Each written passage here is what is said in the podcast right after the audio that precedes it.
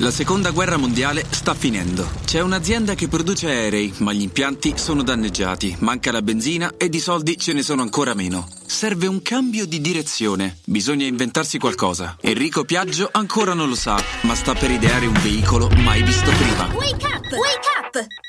La tua sveglia quotidiana. Una storia, un avvenimento per farti iniziare la giornata con il piede giusto. Wake up!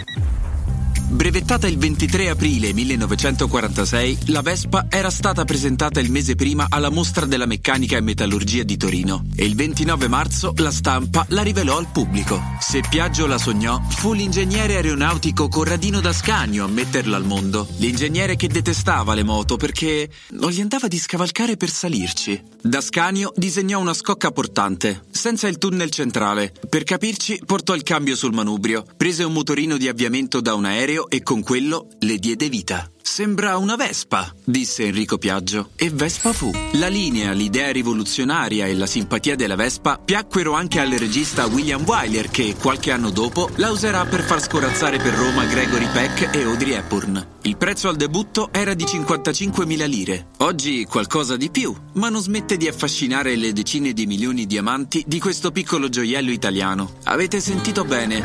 Decine di milioni.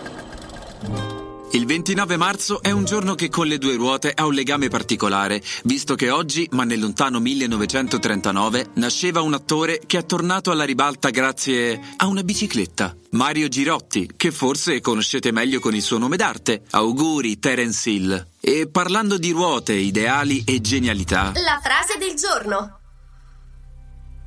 Primo o ultimo non conta. L'importante è aver dato il meglio di sé in ogni singolo giro. Marco Simoncelli. Il consiglio del giorno.